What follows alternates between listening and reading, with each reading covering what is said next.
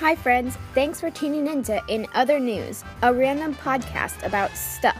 The kind of stuff you think about every day, or at least some days. Here's the setup. Once upon a time, three young guys worked together to deliver news and weather from a local TV station. Today, they're a little older, a little wiser, and they're back to discuss the things that really matter and a few things that don't. Thanks for listening. Now, here's Axel, Joe, and Adam. Well, welcome back to In Other News. Joe, Axel, it's been a while. Hello. It has been a while. It has been I a while. Should we, should we tell everybody why it's been a while? yeah, Um, let's confess. we had uh, an amazing recording session, Our best show ever. our best show ever, and uh, yours truly forgot to record it. Uh, so there was an hour of us chit chatting, which was among was among the best, I think, of all of our podcasts. And uh, the three of us were the only ones to hear it. yeah, but- and the topic was Uh, well, should we should we share the topic Well- so that we Yeah, because it might come back again. yeah it might come back. We we maybe we feel compelled to redo it. we have to give it a little bit of space so it doesn't sound you know rehearsed but That's uh, right.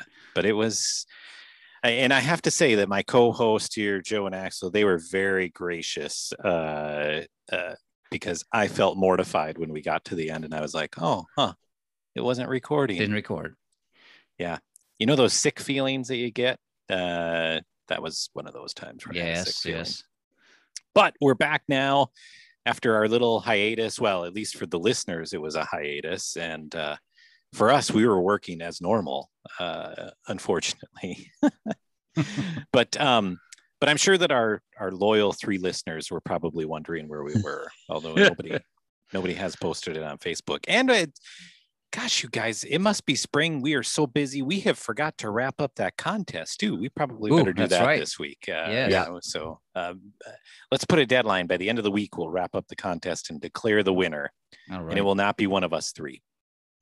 So, uh, so here we are. Uh, we're back uh, for another episode, and today, uh, you know, we are just uh, a few short weeks, two short weeks out from Memorial Day, the unofficial start of summer, um, and we are talking travel, uh, gentlemen. And and this year's travel, I think, is going to be like none other. Uh, this week, in prep for this podcast, I was looking at some some data and information as Joe trained me to do. And uh, I have a couple questions for you guys. So, the first one is uh, NPR recently did a survey and uh, they asked uh, people, Do you desperately need a vacation after the last year? What percentage of the of the population said that they desperately needed a vacation after this past year? I would uh, put that in the high 60%. Yeah, I was going to go probably 80%. Ooh, Yeah, that's my Ax- first thought. Axel, you're right. Two thirds of Americans said they Ah. desperately needed a vacation, but not everyone is uh, taking a vacation. So, so how? What percentage of people uh, are willing to travel right now? So, I guess it'd be as of mid-April. What percentage of people were willing to travel given the COVID situation? Hmm. That might be tough to guess because, uh, you know, depending on the mode of transportation. So I'll put that somewhere around 40%, maybe. Yeah, I was going to go uh, probably a third of people were, were willing to travel at that Yeah. point.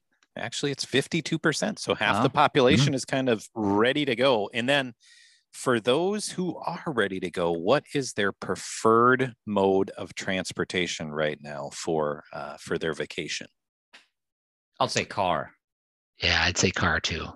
You are right. 65% saying they are likely to travel by car this summer, but 42% saying that they feel comfortable with domestic air travel. Now, if you look at what's happening with air travel, um, there's a lot of people that might say, I'm not comfortable with it, but they're doing it anyway.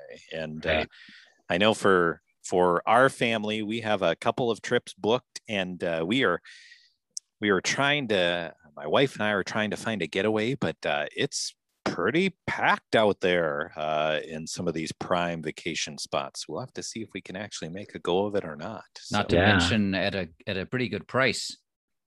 Yeah, yeah, yeah. Some of the some of our old reliable places seem to be double the price that they were Ah, uh, yeah. before. So Mm.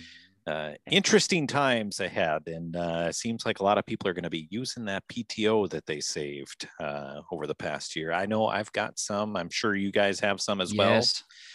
Itching to get at it. Uh, we've got money in our wallets, and we've got time on our hands. Sounds like the perfect recipe for vacation. So we're going to give you our top travel tips. Sound like a plan, guys? Let's do it. Sure, sounds great. Okay, How- so wait, I was gonna, Yeah. yeah, go ahead. no, you go, you go ahead. I was gonna say, how about I start? How about Okay, Wow. about go ahead, Joe? All right.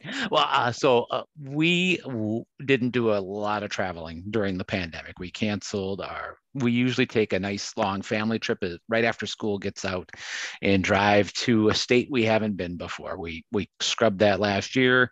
We scrubbed our up north vacation. We didn't do holidays with any families other than ourselves, and then. Uh, and so once we got to spring break this year, oh, we also canceled the spring break trip last year too. So when we rolled around the spring break this year, we said, okay, where can we go that we can see some different scenery, not have to necessarily worry about having to pre-test or post-test uh, when traveling somewhere we can be by ourselves and how can we do this as safely as we can. So what we did was we went to the north shore of minnesota from from where we are. It's probably about three and a half, four hours from uh, where I'm sitting right now. We went to uh, the north shore of Lake Superior in Minnesota, for those who are not familiar with what we mean by the North Shore. And we found a place where we could, uh, after looking at resorts and uh, Airbnbs, VRBOs, places you could be by yourself. Spring break seemed like it was still a pretty popular travel time, even in a pandemic. Uh, places were harder to find a, a stretch of days that worked with our spring break.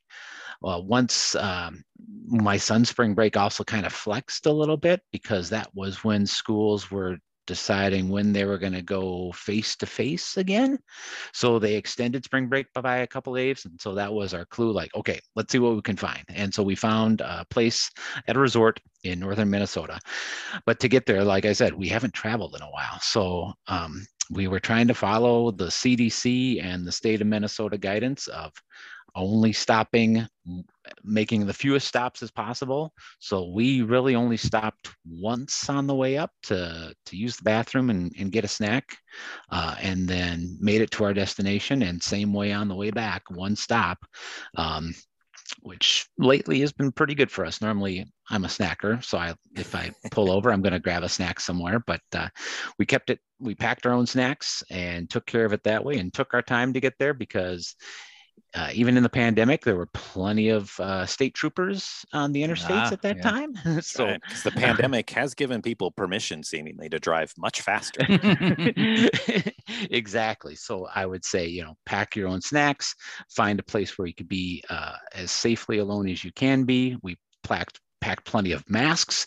We also had to pack uh, pack up uh, plenty of winter gear because you never know what's going to Oh, happen in yeah, spring break. Northern and- Minnesota. it did snow three of the five days we were up north so uh, not much of a spring break that way it was cold but it was good to see scenery that was not basically out our front window staring at the the neighbor's house basically so we had a better view that way what we also did was in our travels um, even though our resort said they they clean everything they spend extra time cleaning they also have appeared to put in some extra days in between renting some of the the places or at least they used to that they'd reserve a day in between stays. Uh, even that though they were doing that we still took a pack of costco disinfectant wipes with us.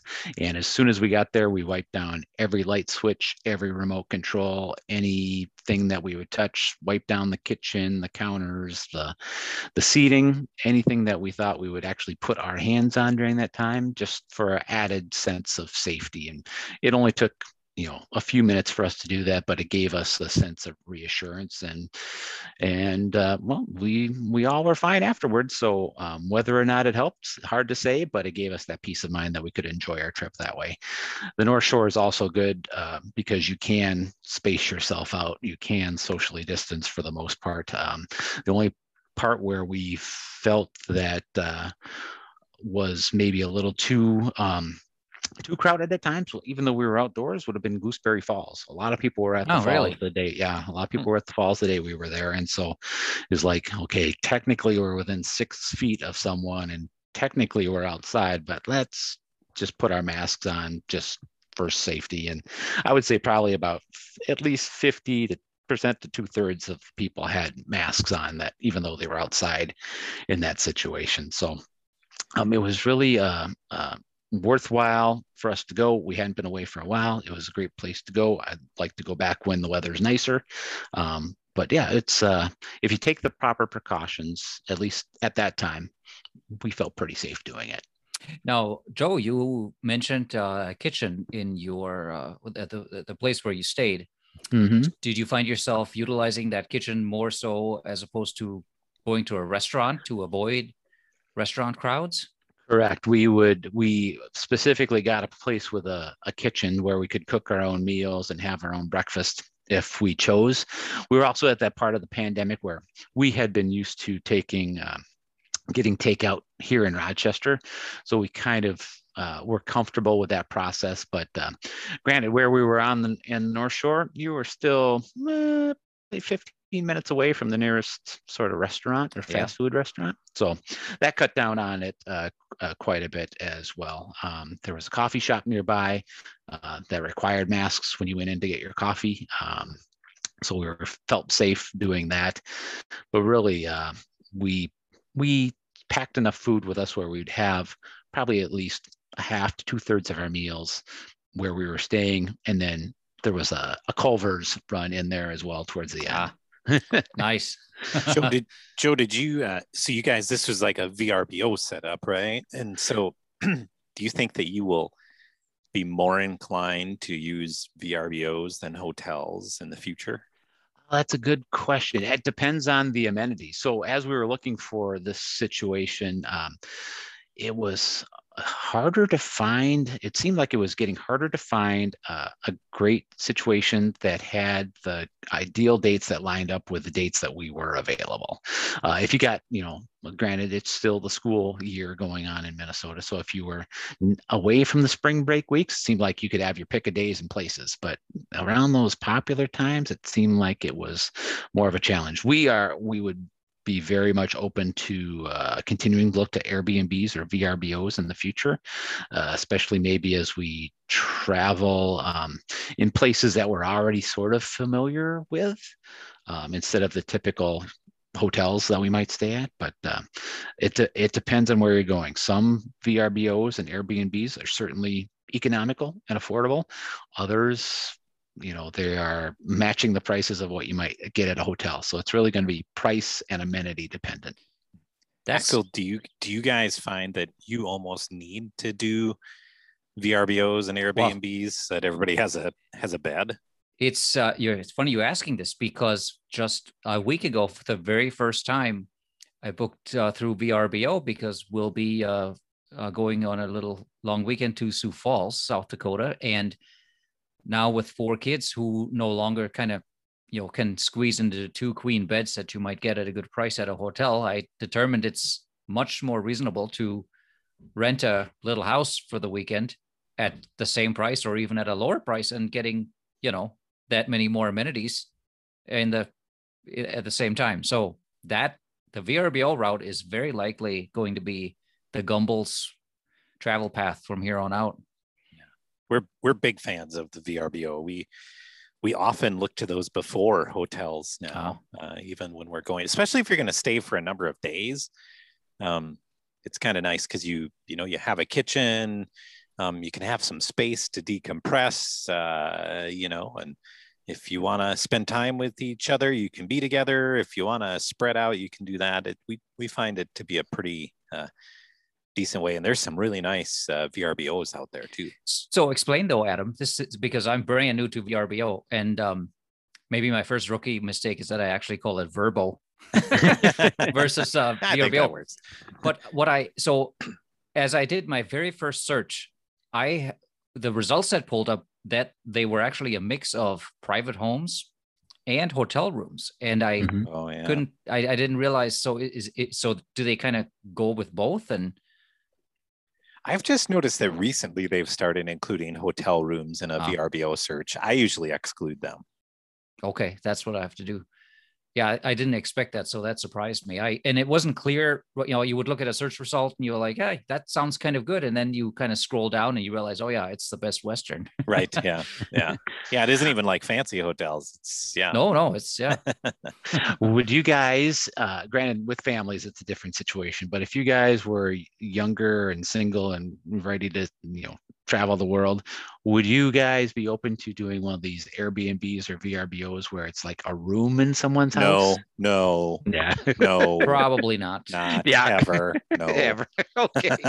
we, we seem to have unanimous agreement on that. yeah. I always find that creepy, like people who would rent out a room in their house. Like, and I have known people who have actually done that. And then they like, you know, sit in the living room with the homeowner and like have a conversation. And I'm, I'm just not that extroverted.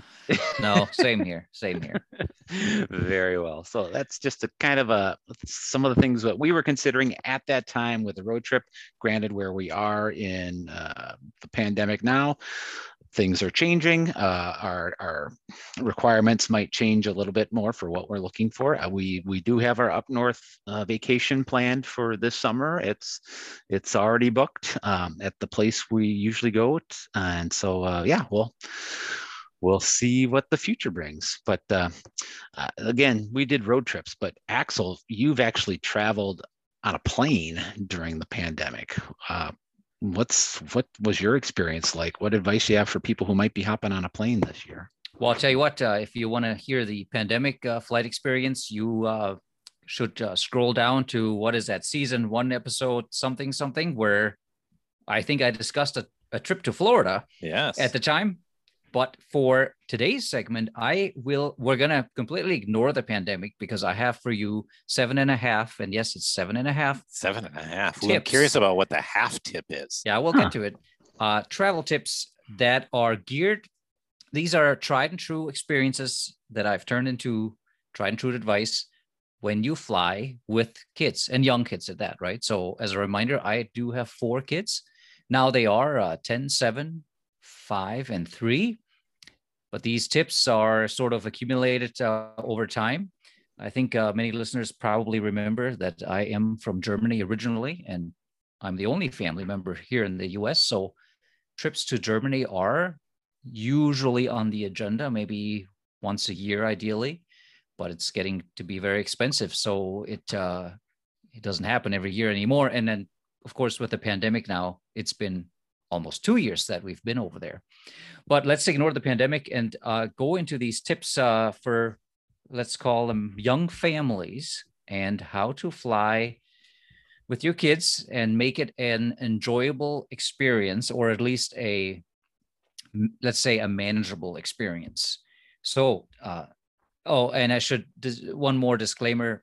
So these tips are obviously based on mostly overseas flights but also they are based on my experience almost exclusively with delta airlines right i should mention that that is sort of i'm very loyal to delta airlines and um, They're not a sponsor yet, Axel. they're not a sponsor yet so uh, delta airlines if- your enthusiasm. if you're listening, uh, sign up. Yes, Ah. you can be right behind Costco. That is right. Yep. We'll make room. We'll make room. Yeah.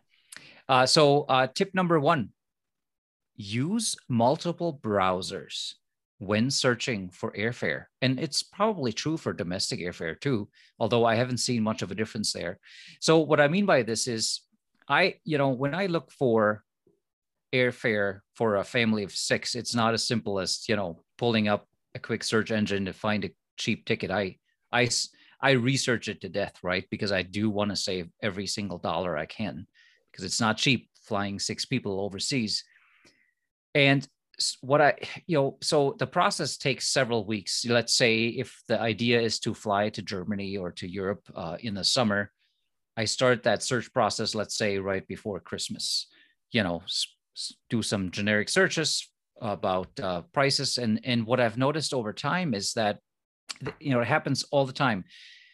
You look, you you start jotting down prices, and then you search again a week later and a week later, and then they just kind of keep ticking up. And there's always that moment where you're like, well, gosh, I should have booked this two months ago to get the best price. And uh, I, then through happenstance, I read an article. I don't know where that was. Maybe it was Wall Street Journal or something that talked about the strategy of using multiple browsers because the airlines or even the, you know, your, uh, what do you call those uh, travel sites like, you know, Expedia or Travelocity and all, all those, uh, as you repeatedly type in your destination and your your your data the computers on the other side on the other end or the servers they recognize you as a repeat visitors. And for one reason or another the price could just ever so slightly increase to sort of hook you in you know with that philosophy of well you know price is going up. I better i better book it now. Mm. so the advice was at the time do all your research on one or two browsers but when you're ready to book then go to one that you haven't used so you're not recognized as a repeat visitor even though and and guys i'm not sure how it works because obviously you type in your name eventually and all this other information. Uh, but believe it or not it, this this has worked for me. Now a couple of times where i you know i usually monkey around in google chrome for most of my internet uh, work and you know searches and so I would do all my research there. And then when I'm ready to book, I might go to Internet Explorer or Firefox. And sure enough, for the last couple of overseas trips, you know, a price that would have been, let's say, $1,100 for the ticket would then be just maybe 998 or you know 1050 so mm. it's not a huge savings but if you do that times six you know six people you can save couple hundred dollars at least, if not more, if you if you do it at the right time. So mm-hmm. that's just been a new routine. I, you know, to ignore one browser completely, do all the research in one or two, and then when you're ready to book and make that payment, use a browser you haven't used. I'm I'm very curious how that works or what what the inner workings are on the sides of the airline or those travel sites, but I thought I would pass that on as my number that one is tip. a good tip. I think yeah. that's also true of hotel bookings as well. Oh, I bet. Yeah, yeah. It's it's probably an industry wide tactic with everything travel related. Um, someone for somewhat related to that, tip number two is to consider smaller airports for your departure and and also your arrival to get a better deal. And I have a very specific example. Uh, as uh, you know, people listeners know, we are all living in Southeast Minnesota, so the Rochester Airport uh, is uh, sort of the closest one that offers, uh, you know, pretty decent uh, connections out in every direction, really. but when you fly to Europe, usually one or two things happens. You either get routed through the Twin Cities, Minneapolis, St. Paul, and then you hop overseas or you go through uh, Atlanta. What I've noticed is, and this happens, this happened now for probably the last 10 years, a flight that goes from Rochester through Minneapolis and then overseas will be cheaper than the same leg from Minneapolis to overseas, the overseas destination only. And sometimes by as much as $200. Hmm. I, I cannot explain it and it, it could it could literally be the same you know let the same overseas leg same airline same same time same you know exactly the same deal. But then if you add that extra leg down to rochester uh, which arguably is much more convenient for my family of six because it's a smaller airport security is a breeze you parking is cheaper just overall way more convenient. And then you save a couple hundred bucks, which is, you know, per person, which is a major savings. Mm-hmm. So I believe, uh, at least on the Delta Airlines website, there's now a little checkbox where you can kind of just, uh, you know, it, it, it asks you, do you want to consider surrounding airports? And usually you can kind of capture airports, say around 100 miles or so. and so I do that frequently. And and sure enough, uh, flying out of Rochester, Minnesota, has been um, has been the way to go for us internationally. Uh, domestically, it it kind of depends on where you go. I think. Uh, tip number three. This is uh, if you are flying with very small children, as in babies, and I have done that a few times. You, of course, every time a new child is born, you gotta parade them over to show them off to grandma and grandpa and aunts and uncles over in Germany. And um, we had uh, researched uh, what is the best way to fly with a baby, and you know, without necessarily paying for a full full ticket. Right? There are there no longer are based on what I've seen. There are no there are no child fares. They there used to be, but not anymore. But there is an option to um, keep your child on your lap which is free. Of course, you need to consider keeping that child on your lap, you know, for the entire flight, more or less, which when you fly to Europe, you're talking at least eight, nine, ten hours, depending on where you're going. So we found out that uh, on every airplane, they have uh, two or three bassinets, right? So little. Wait, what? Really? Yeah, yeah, little bassinets. And where are those set up? Like well, that that yeah, that goes with that. So you when if you want a bassinet, that means you will have to try to get that row of seats that is essentially right behind the galley so that you have a wall in front of you where this bassinet hooks in right so if you so you you can book your regular you, you can book like normal but as soon as you then click that you want a bassinet it'll tell you all right you can have a bassinet, but you will then have to be reseated to this row, which is in the center in front of that wall. Not not the greatest, not the greatest spot, but if you get that free bassinet, it can be a great option. And sure enough, the first time we did it, that's exactly how it happened. We had considered keeping our, I think it was uh, our uh, first uh, son who was maybe six months old. We said, all right, we'll try it on the lap. We, we can kind of pass him on between my wife and I and kind of go back and forth. Uh, then we heard about this bassinet option. So we requested it. They reseated us. We got the bassinet and it was wonderful. You can put the kid in there. You can strap it in and they, you know, they sleep and it's, it was, it was awesome. It was just perfect. But there's a big but. And we learned that for trip number two, three, and four down the road with other children uh, that, you know, kind of went through that phase where they would fit into a bassinet. And that is yes, you can order the bassinet, but it is not you are not guaranteed to, to get it until you're actually on the plane. And at that time, you may find out that another family already booked a bassinet, and it seems kind of. Uh, so do you have to coin flip them then, or arm well, wrestle? No, it, it, or... I think you're you're literally at the mercy of whatever flight attendant you're working with. Apparent, it seems to me that Delta or any airline, perhaps they just let you choose order a bassinet, but it's not a guaranteed reservation. Yes, you can say you want it, but until you're on the plane and then tell this flight attendant, hey, we had a bassinet on our ticket order uh, for number flight number two, three, and four, we actually did not get the bassinet. So we're stuck with still that row of that row in front of the wall, but without the bassinet because some other family got it first. Maybe it's hmm. because they've stepped on the plane first, or I don't know how. Maybe their kid is younger.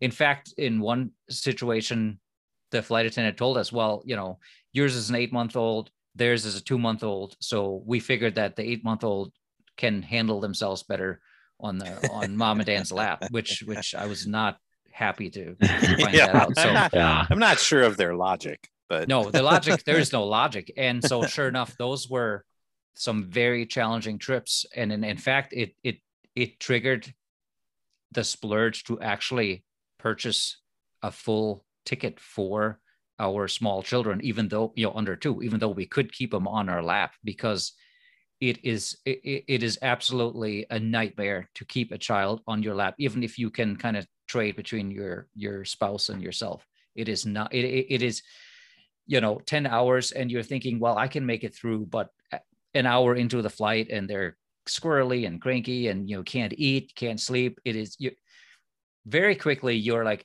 i'm going to pay the price next time it's your brain just gets fried so fast. and so, sure enough, um, with child number uh, three and four, we did not go the bassinet route. We said, "All right, let's uh, just budget extra for that for that ticket because you're that much more relaxed to arrive." and and so then they have their own seat, and you know they of course then they sleep all night, and you're thinking, "Well, I could have had that on the lap now." right, right. So, anyways, uh, number tip number four uh, when you have a number of kids and you're trying to manage the food situation on an airplane it's a very simple tip that my wife lives by uh, and that is try to uh, get try to arrange the meal service such that one of you one of the parents gets their meal early before everybody else. And when i say early and how do you do that? Well you know you can't just say please can i get my meal half an hour early? The way you do that is uh, when you book your tickets and you look at the meal options, you simply choose something that's not the standard offer. By that I mean, you know, you could go, you could order a kosher meal, low you salt. get like the salmon, right? Vegan, the salmon. Yeah, something the like salmon that. that. everybody loves that you're Yeah, eating yeah. fish on a plane, right? Yeah. Yuck. And uh, they, you know, those get delivered early. So, you know, they come out 20, 30 minutes early. So my wife typically goes for that option so that she is done eating by the time the main fare comes around. And then, you know, then I eat and she can kind of worry about the kids to get their food taken care of. So I very much love that option. And my wife does not mind a bit to order something a little bit different. In some cases, it turns out that those special meals are maybe a little bit fresher, a little bit more appealing because, you know, they only make a, sh- a small number of those as opposed to sort of like the 500 way too dry chicken breasts, you know, doused in flat tomato sauce, that sort of thing. But it works well. Uh, tip number five research airport rules. Uh, this makes me think back to a situation a couple of years ago that we had when we flew back home from Germany, and uh, the flight at the time routed us. We departed from Zurich, Switzerland, which has been lately our uh, preferred arrival airport, uh, just because my family in Germany lives very near the Swiss border, and um, turns out it's very cheap to fly. Shouldn't say cheap; nothing is cheap when you fly overseas, but cheaper flying into Zurich, Switzerland than maybe, you know, Munich, Germany, Frankfurt, Germany. Uh, long story short, uh, on the way back, we were routed through Paris, Charles de Gaulle Airport. And when we fly with our little kids, we usually have a stroller along, just you know, one of those umbrella strollers that you can easily collapse and whatnot. What we did not realize is that when we checked into uh, our flights in Zurich, they told us that you cannot have your own stroller at the Paris airport. So what, what do you mean? We have two little kids here. That's how we intend to get from that gate to the other gate. No, you cannot do that. What they also didn't tell us is that you can have a stroller at the Paris airport, but it must be rented from them. We didn't know it. We simply thought that you cannot have a stroller at the Paris airport. And so, sure enough, we arrived, you know, from that first little flight within Europe to, and then you you have to walk two miles to the other side of the airport to uh, catch your inter- international connection, and that is just a, you know another trip that you just don't want to have to do, huffing and puffing with two little kids that have to be held because they can't walk. Right. Then you know it's so do your, your airport research because um, you may find out about some amenities that come in very handy or avoid the Paris airport. Right. Or avoid the Paris airport. Yeah. It's not, I don't know. It's not my favorite, but um, for that reason, particularly. Number six, and my wife will disagree with this one heavily, and that is do not, I say, do not go with all the blog advice about traveling with small kids. and my wife will just kill me right but now. But do listen to podcasts. But do listen to Axel's tips yes. on the podcast. Yes. so my wife is very much into researching you know what what what what's the best way to keep kids entertained on the plane? And there are some seemingly great tips like take a take a roll of scotch tape right? Because they love playing with that forever. Or you know make a special uh cheerio necklace that they can just finger and eat if they want blah blah blah. What about the and, give them a shot of booze before you leave? That or or yeah but the oh, the reason I don't like it is that so you know so so you have all this little stuff along. Your bags are just filled to the brim with these things that are just just taking up space and I, I just cannot stand it. And and i think my point has been proven over the last several years because so sure my wife or i whip out the scotch tape and it entertains the kid for i don't know 30 seconds right? Because the the window uh what do you call it? The window shutter is much more fun yes. to open close open close open close for an hour right? And these days too you know especially on these long haul flights chances are you have some type of a screen in front of you you know an entertainment system where something is bound to be there for kids even if they don't have headphones you know. You know how kids are. They could stare at a cartoon for 2 hours not even hearing a thing but just moving colors is all they need so that's why i say you know don't go overboard with those tips because uh, you can probably keep it rather simple or you know like the emergency flight card in the seat pocket in front of you lots of fun pictures in there you know the card might be pretty yes. bent out of shape air by quotes the time you get fun there. yeah water landing what to do in the right. case of yes. a water landing yes yep. so anyways like i said my wife will dis- will disagree here but uh, maybe she won't listen here today i'm not sure uh, number seven it is not wrong to go for a credit card to go for those frequent flyer miles. I'm very, I would say I'm very conservative on credit cards. I, you know, I only have two. Uh, but my one is uh, my go-to because specifically to collect all those points. And uh, when you pretty much religiously use that card for just about everything, you can quite easily amass these points. And really, points for my family are the only way to find an affordable way to travel overseas.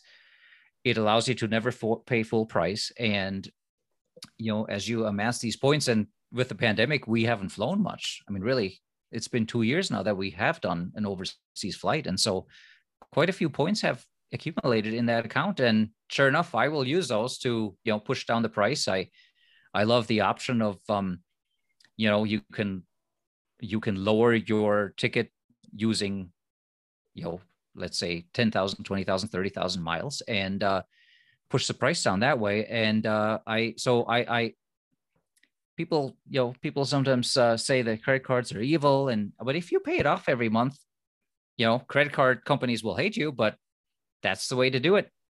I've had, have had this credit card, the same one now for 18 years. I have missed exactly one payment by one day.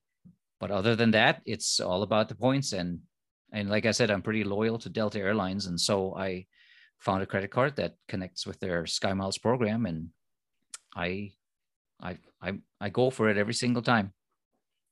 So that brings me to that half tip, right, guys? I said seven and a half tips. I'm very curious about a half tip. Does that so mean that, you're only going to give us half of it? You're going to stop mid sentence, or well, it's a half tip because I'm not sure to what extent it's still valid today. It worked very well probably, I don't know, 10, 15 years ago, not so much anymore these days. And that is related to, you know, how airlines often overbook a flight and then they look for volunteers to, to, yep. um, you know, mm-hmm. step back, take another flight, and they'll throw some, you know, a voucher at you or some cash even. And in the old days, and when I say old days, you know, up to maybe 10, five years ago, I had made it a practice to the second that I arrive at my gate to uh, hop on a flight, I would march right down to the desk attendant and I and I'd say, "Hey, I'm Axel Gumbel. I'm booked on this flight. If you need volunteers, just in case, put me on your list. I'm your guy." and many times that would work. They would, you know, they would before they would even make an announcement to the gate area, they would pick me out because I would, you know, sit nearby and they say, "Hey, Mr. Gumbel, you you mentioned earlier you would be willing to step back and yeah, we need a couple of seats. Would you be willing to do it? And I've done it many times, more so when I fly by myself because it's harder to sort of manage a quick rebooking for six people. The reason I say it doesn't work as much anymore is uh, if you guys have done um, some of those kiosk check-ins uh, when you take a flight mm-hmm. uh, many times, or again, I can only speak from the Delta Airlines experience. When you do that check-in at a kiosk, oftentimes the the final screen will be something like you know should we be overbooked uh, what what dollar level would uh, compel you to say i'm going to take another flight and then you can pick from you know $100 200 3 4 and i think 500 is the highest. And i ever since ever since that sort of virtual option appeared i feel like the sort of running up to the gate agent telling him i'm willing to volunteer hasn't worked really as much anymore because i think they just squarely go by what people enter into the system and then they go by you know they start announcing the dollar levels and they say well you know $100 if you are willing to take another flight and if your name is such and such such and such such and such please come to the desk because those are the people that have indicated their willingness to do this for $100 or 200 or 500 whereas versus the whole idea of sort of making that quick connection in person must not count much anymore. I it hasn't worked now for several years, and but I thought I would bring it up because maybe if you're a single flyer and you just hit it up perfectly with that gate agent, you know they might they might just uh, turn around and and pick you out because I, from what I understand, is that gate agents still have in, or maybe I shouldn't say still, they have uh, increasing sort of authority over decision making on behalf of the airline as to how to you know fill the flight or how to empty it if you need extra seats. And so i don't know. It may be worth uh, checking out. It's not everybody's cup of tea to sort of raise your hand when you don't need to raise your hand but i've done it a few times and sure enough it resulted in extra trips or some extra cash. So what was I, the what was the largest amount you ever got out of that uh, I think it was twelve hundred dollars. Ooh! Wow. Oh wow! and it was, and, and I should say twelve hundred. It was a twelve hundred dollar uh, flight voucher, but twelve hundred dollars. I you know you, you yeah. get a, this was uh, several years ago, so I could get a trip out of it, um, an overseas flight plus a night's a night in a hotel that I needed anyway. So yeah, it was uh, it was perfect. But these days, I, I want to say that the limit is maybe you remember this. Two years ago there was some controversy and the ruling was that a gate agent has authority to throw out as much as $10,000 if wow. if they're desperate. Mm, and and every once in a while you hear on the news how somebody actually got that because they were that desperate to get you know businessman had to get to New York from the west coast that night and there was no way to do it other than bumping one other person off and they throw the money at you. So it's worth it so I so you know now when the screen pops up at check-in, I just automatically type in 500 bucks because you can't go any higher. And really, you know, you want something out of it if you do get bumped, especially with a family of six. So yeah, exactly. well, uh, anyways, uh, gentlemen, you know, um, speaking of travel so you know there's the american dream of driving across the country in an rv right? Yeah you guys you guys have that dream i'm sure you do right?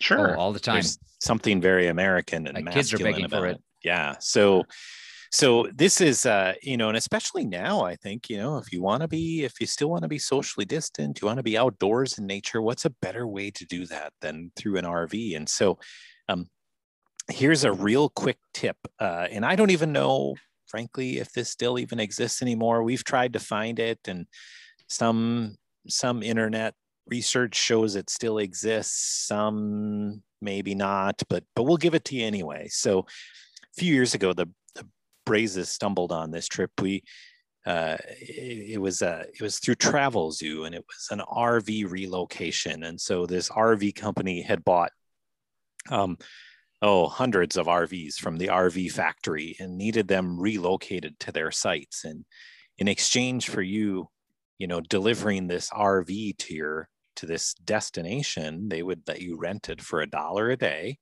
And I think you had 2,500 miles uh, that you could drive it. And uh, it was an amazing deal because, you know, now if you look at an RV to rent an RV, it's like, gosh, it can be like two to it can be way more than a hotel room two to three hundred dollars and you get maybe you know a 100 to 200 miles a day or something like that and so we jumped on this and we went down to uh, what is it, Forest City, Iowa, where Winnebago is uh, is made, and we picked up our brand new 24 foot, I think it was a 24 foot um, Minnie Winnie. It's Um, brand new. That's brand new, brand new. That's Still nice. had the new RV smell, which is not as good as the new car smell. I think we drove it home with all of the windows open because we were pretty sure that there were toxic chemicals involved. But uh, but yeah, we got this thing at home. We parked it in the driveway. We loaded it up, and we hit the road for, gosh, I think it was eight days. We went through South Dakota and into Wyoming and uh, to Colorado, and um, we spent time in Yellowstone and the Black Hills, and um, and it was it was a great great time. At least for me, I think um, I, I, my kids probably a little bit undecided after the vacation, but then we dropped this thing off uh, at the location in Denver, and we tried to figure out how do we get home. So we oh, rented. so this was one way. It's one way, yeah. Oh, yeah. okay. So we uh so we ended up renting. Here, here's my travel piece of advice. First of all, look for an RV relocation. Great deal if you can find them. Second of all, don't expect to fit everything that you fit in an RV in a standard size car rental. Uh, because a one-way car rental is quite Aw. expensive. So we rented a standard size car rental and uh, and uh, we could not fit most of what we had in the RV in that standard size car rental. But nonetheless, we we made it home all safe and sound uh, with the help of my in-laws who brought a minivan to uh, tote kids in while we threw stuff into this little car. But um, but it's it's a great uh, way to explore America. Brand new RV, um, uh, you know, and you have to be prepared. Like it costs some money to um, you know, to stay at places each night. And it, uh, I think no matter where we were, whether we were going up mountains or going down the freeway, we got eight miles to the gallon of gas. Wow. Uh, but but it was uh, it was super fun. You know, at night you'd pull into a place and you'd unpack and you'd you'd you know have your campfire and you'd uh, you know just explore. Um, but it was like the American dream driving this big RV uh, cross country. Now, the other thing that I'll say is that there is a little bit of risk when when we uh, when I turned in the RV, there was a long whiteboard full of R, you know, full of RV numbers on them, and I'm like, well, what is that whiteboard all about? And they're like, well, those are the ones that are coming back damaged. Bear in mind, these are brand new RVs, and uh, there was a long list of them. And I said, so that that looks like quite a list. And they're like, yeah, right now about 50% of them are coming back with damage either you know because you've, you've got these people who saw it was a great deal but they really have no business driving an rv uh, and so they knock air conditioners off the roof or they back into bridges or things like that. It gets very expensive uh, if you damage a brand new rv luckily ours did not have any damage uh, it was just uh, lived in for for eight days and it was a grand old time. We would probably consider doing it again although after uh, eight days in an rv we were ready for a hotel room or some other change of venue. I was going to say, how's the showering situation at these various places where you're parking? well you know the our rv had a shower built in so we had hot water we had a kitchen in our rv we had a flat screen television um, we had uh, even a memory foam bed uh, in this rv so we had we had a fair number of luxuries that we were able to enjoy How hard? How hard would you say was it to kind of learn the ins and outs? You know, push all the various buttons, getting on, getting it all set up. Was that intimidating? Uh, it was it was uh, generally not. Um, our the RV that we had was surprisingly basic in its functions. Uh, it didn't ride where very well as a driver, which is not great when you're driving 10 hours a day to the next location. But um, but generally, it's pretty easy to use.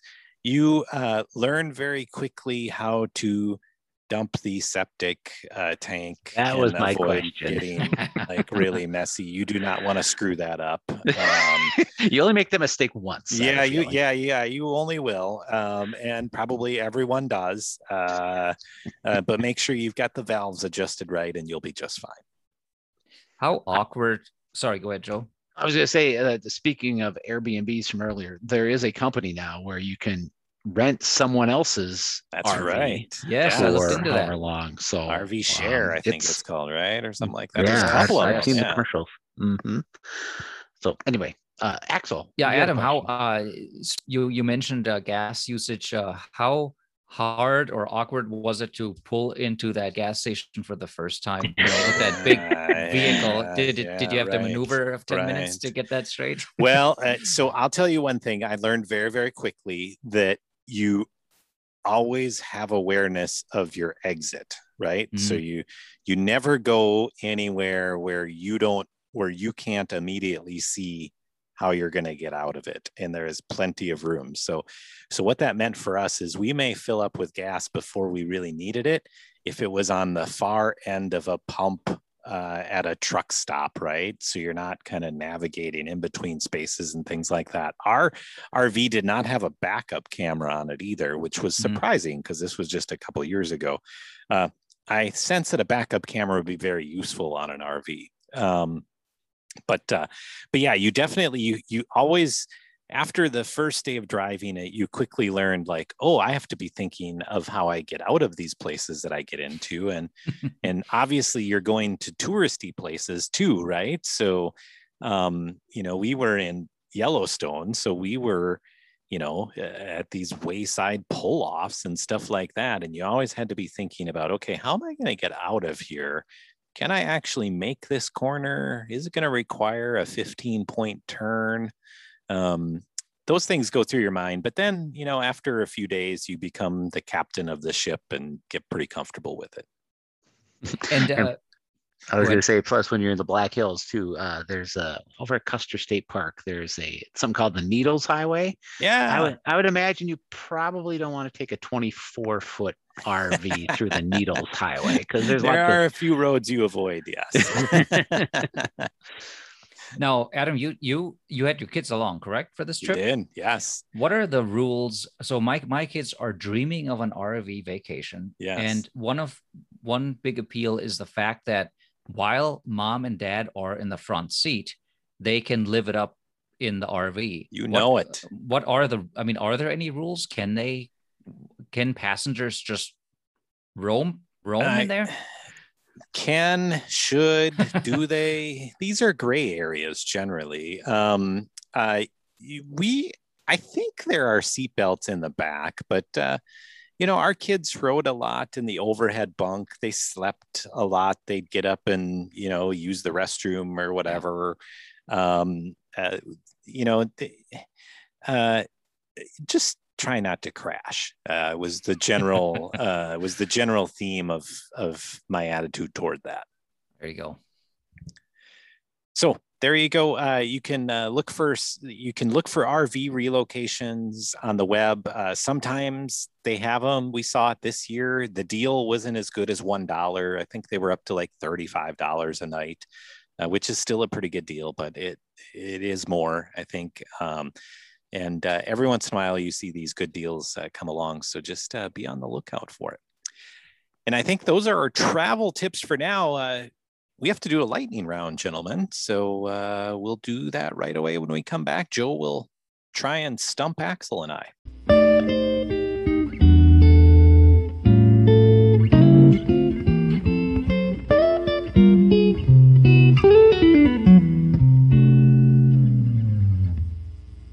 Joe. I was waiting uh, to see if anyone is interested. Okay, give me a second. Three, two, one. Hey, welcome back, everyone. So uh, we're having some fun here. We're going to wrap up our travel and travel tips segment with a lightning round. Gentlemen, I'm going to quiz you on a few things that I found involving travel. Uh, some of these were pre-pandemic stats. Uh, others are just general knowledge sorts of things. So uh, I'm going to start with Axel, since you are our world traveler. Uh, in 2019, so pre-pandemic, there's something called the Mastercard Global Destination Cities Index, and this ranks cities based on how many international overnight visitors that were set to visit, or that those cities were set to receive that year. So, if you can name me two of the top 10 travel destinations in the world from 2019, because that's the most recent I could find, just tell me what were two of the top 10 travel destinations according to this index for 20 in the world. I In would world. Uh, i would put new york city on that list. All right. And? And uh let's see i'm thinking asia something uh you're looking for a city not a country correct? A city. I'm looking for a city. Hmm. We'll say bangkok nice that is the number one answer actually Wow. 22.78 million overnight visitors were said to visit Bangkok in 2019, and New York was also in the top 10. It was seventh place. About thirteen million Ah. people go there. Uh, so very good. Other cities on there were like Paris, London, Dubai, Singapore, Kuala Lumpur, places like that. So nice job, Axel. All right, Wow. Adam Braze. Uh, according to the World Atlas, what is the world's most popular tourist destination based on the number of annual visitors? So take Bangkok out of the equation. That was just like for overnight visitors. What's the world's most popular tourist destination based on the number of annual visitors? I have to just rant. I don't have multiple choice. You got the top 10. Give me 10 places that was a, people traveled for a tourist destination. Uh, okay, I'm gonna go with uh, Walt Disney World. I'll, yes, I'll give you Disney World. Yes, that was eighth place. and uh, hmm, I'm gonna go uh, hmm, Bali. uh, more specific, even though, even though you got it wrong. no, uh, Las Vegas, the Strip. Vegas, what? of course 39 million visitors Wow. annually. People want to go as far as the world goes. 39 million people from around the world go to Las Vegas. Wow. Others were like Times Square, uh, Niagara Falls. Oh, I could Dis- have mentioned all of these, but I Yep. thought those would be too obvious. I thought. uh, I would have given you Disneyland as well because that's number nine, right after Disney Huh. World. well, and I thought saying both of them would have been kind of ridiculous, but and then uh, Forbidden City in Beijing is another one. All right, Axel, back to you. Of trains, buses, or taxi cabs, the one you cannot ride in Iceland because they don't have any. What was it uh, trains Trains, buses, or taxi cabs. Iceland doesn't have any of Oh. which one? i believe they don't have trains They don't have trains. You're right. There's Yep. no public train system there. Very good. All right, Adam, to you. Uh, okay. Uh, New Year's Day, 1914, the world's first scheduled passenger airline service took off. It operated between two Florida Gulf Coast cities. Uh, grief. so, w- do you know what those two Gulf Coast cities were? And do I have to give you options? Um, I'm gonna say uh, Tampa and Naples. Ooh, close. Uh, Tampa. You want to take a second guess? A second guess besides Tampa? And this is 1914, and think of the airline technology back then. Well, yeah, it's not very much, but um, how about Pensacola? Ooh, nope. I'll give it to you. It was St. Petersburg. So Oh, which is a essentially a suburb of Tampa. Yes. Okay. 21, 21 I should miles. st- I should get credit for that. I was impressed you got Tampa to be honest. So uh, yeah, it's a 21 mile flight across Tampa Bay. Took 23 minutes. Uh, that airline lasted four months. They quit the flying people after four months. and it cost two hundred dollars. uh, but it paved the way for for today's sort of uh, transcontinental flights. So, Axel, uh, so I had mentioned China in one of our travel things. Uh, if you were to travel to the Great Wall of China, approximately how many meters long is the Great Wall? And I said meters because you're originally from Germany, which uh, is what I'm looking for. So, how many meters is it? Is it 17 million, 21 million, 24 million? i want to convert that to kilometers because it would be kilometers. It would Uh, be, yeah. Give me the give me the numbers one more time, please. 17 million, 21 million, 24 million meters. Hmm. 24 million. Uh, close, 21, 21 million meters or 13,000 miles roughly.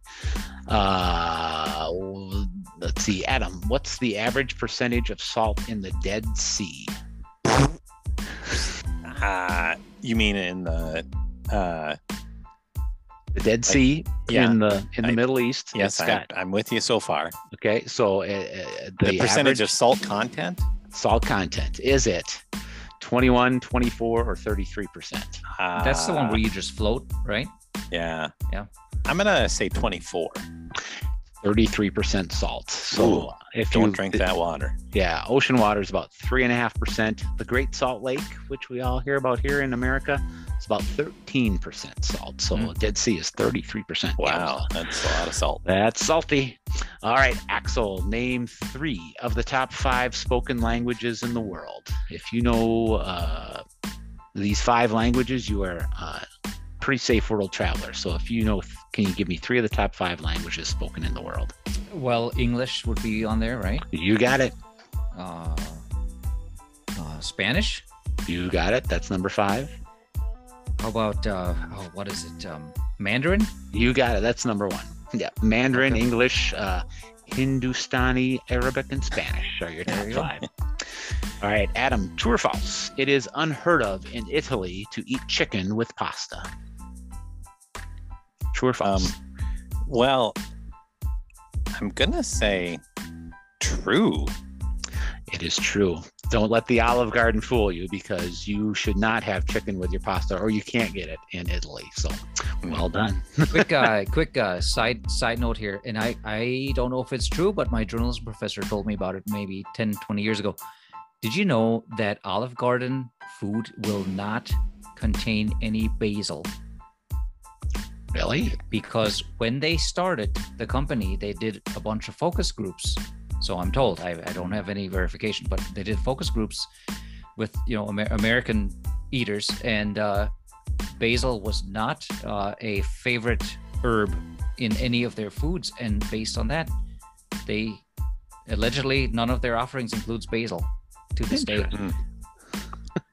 That's something you didn't know before this podcast. That's right. All right, gentlemen, we got uh, one more question for each of you. So it's Axel's turn here. Uh, the oldest airline in the world that is still flying. Do you want to take a guess or should I give you some choices? oh i know this if you give me the choices i will know it so go ahead It, is it Qantas, British Airways, or KLM? oh now i'm stumped after all Oh, I will have to say KLM. you got it. Founded Yes. in 1920. Well done, sir. And uh, if a bonus question here: oldest airline in the U.S. that's still flying? That's still flying. Yep. Oh, I don't know. No guess. You've professed your love for it on Oh, this uh, Delta. podcast. Delta. Yep, Ah. 1924. All right, Adam, the last one is for you, and we're going to stick with Delta Airlines. Uh, Okay. Delta, Air, Delta Airlines' first business line did not involve transporting passengers or even cargo. Delta started as what type of business involving airplanes? So we know it's founded back in the 1920s. Um, what was their original business line? uh, involving airplanes. I, Yes. Um, not transporting cargo. I'm gonna say military. Ooh, good guess. Interesting. Uh, no, th- uh, they're founded in the deep south where there's lots of agriculture. Agriculture was going to be my second guess. Yeah, So, what do you think these airplanes were doing for agriculture? crop dusting. You got it. Delta Yeah. was a crop dusting operation when it was founded. Interesting. Wow. So Uh, that's that's your quiz for this go around, boys. well, Joe, uh, congratulations on an insanely difficult quiz. uh, travel is a tough topic to come up with a lightning round on. Uh, but hopefully, uh, people got some good tips. Uh, I know that uh, now that I don't need it, you can get a bassinet on an airplane. Did not know that. There you go. Probably will never ever use that travel tip, but uh, you know, maybe some of our younger listeners will. So, Yep. Uh, and with that, gentlemen, I have my first vacation plan for next week. I don't. What, what do you guys have for uh, summer plans? Well, uh, we have that uh, trip, road trip coming up uh, to uh, uh, Sioux Falls that I mentioned. That'll be in June, and then later in June we will uh, actually uh, road trip back down to Florida for ten days over the Fourth of July. Oh, that that'll be seems fun. like a great Yeah. time to be in Florida. July, Fourth of July, Florida, they go hand in hand. well, as long as there's a pool or an ocean nearby, I think you're fine. Uh, Yeah. we are coming up on a uh, sort of a not really a true milestone anniversary. It's one that ends in a, a zero or a five, and then uh, so we probably should be doing something for that for for my wife and I. We have to figure out what that will be, and then of course our up north vacation here in Minnesota before school starts again, and then who knows? Yeah, it seems like there is a race on right now to fill airplanes and fill hotels and travel has certainly rebounded here recently so Right. we'll we'll just have to wait and see what what where we can go and what we can do Well, let's do let's do our part to keep America reopening, gentlemen. we're on it so until next time, uh, maybe next time we will have the lost episode. Uh, we'll have to see. Uh, you did hit record on this one I do have record going on this one. good. So. so until next time, guys, uh, great talking with you, and thanks everybody for listening. Safe travels. see you later